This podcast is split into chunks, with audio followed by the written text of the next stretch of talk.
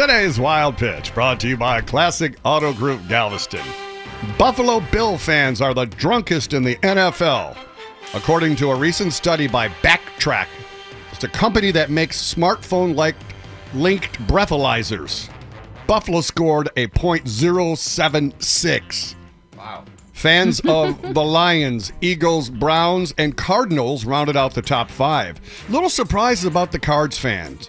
Arizona's rather nice, whereas Detroit, Philly, Cleveland, and Buffalo are basically underwear stains for cities, and, and you would drink a lot if you lived there.